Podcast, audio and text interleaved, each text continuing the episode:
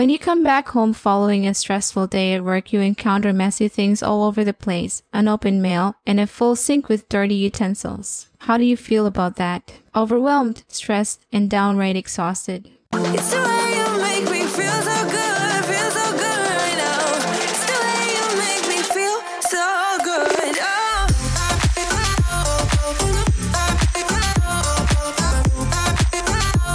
However, physical clutter is not all there is to it. Mental clutter also needs to be addressed. Currently, our lives are flooded with continuous messages, alarms, and duties. Our plates are always full. We've got work, families, and our social life too. Of course, it is understandable why we are drowning.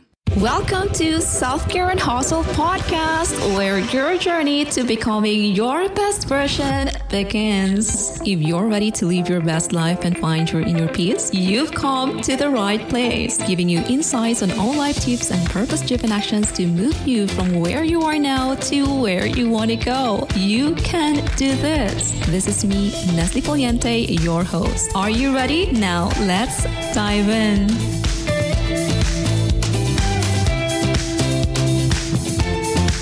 Hey there, wonderful listeners. Welcome back to another episode. I'm Neslie, your friendly podcaster, and today we're diving deep into a topic that affects each and every one of us decluttering. However, before we begin this educating trip, if you are new here, make sure that you click on that subscribe button and subscribe into our self-care community. Do not miss out for one episode which will be loaded with tips and information on how to be the best person that you can possibly be. Shall we discuss science if I can? Clutter affects your stress levels. Studies have revealed that our levels of stress-related hormones such as cortisols rise when our physical space is too cluttered.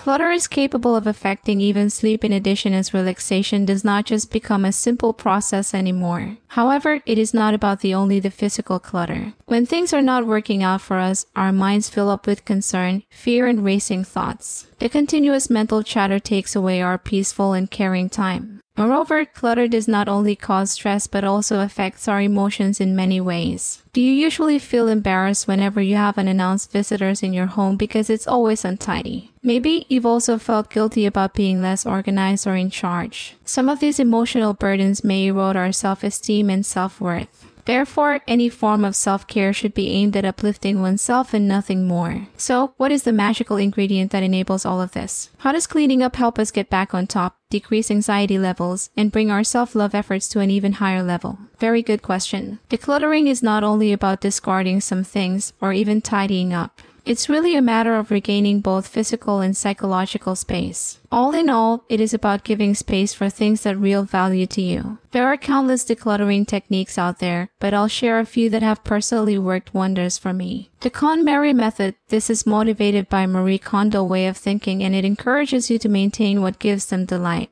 Connecting with your stuff in a beautiful way to ensure that it reflects who you are and what you believe in. The 30 day challenge attempt focusing on a single domain of junk for 30 consecutive days every day. This is usually a gradual process which does not overburden an individual and hence suitable for busy people. The one in, one out rule each time you bring an item into your house, replace it with another like item. It also enables you not to be an owner of many things, therefore minimizing clutter that might accumulate. Through the process of decluttering, you will begin noticing certain wonderful transformations. Your home will be less heavy while appearing more welcoming and genuinely representing you. In addition, you will have less distraction and better concentration in your mind. But it doesn't stop there. This will help you relax, have better sleep pattern, and enhance your emotional health. This will free up time and strength to go in for real soul nurturing treatments such as yoga, meditation, swimming, or exercise. Not to mention, we should include the scientific basis behind all these claims. Numerous researchers have already proved that cleaning up clutters can reduce stress, improve work efficiency, and lift your spirits. Your body's well-being at your fingertip.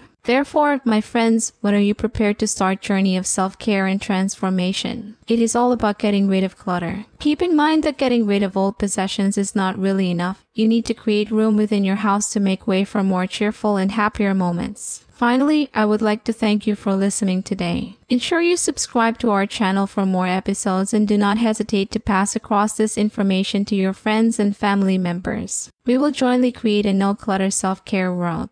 Until next time, stay healthy and happy by getting rid of junk in yourselves as well. See you later. This is Neslie Signing off. Thanks for listening to this episode. I hope you enjoyed our deep dive into all the tips you can use to becoming your best self. To catch all the latest from me, follow me on Instagram and support me by considering buying me a coffee. Link is in the description. And make sure to chill out, listen to your favorite music, and drink your water. See you in my next episode.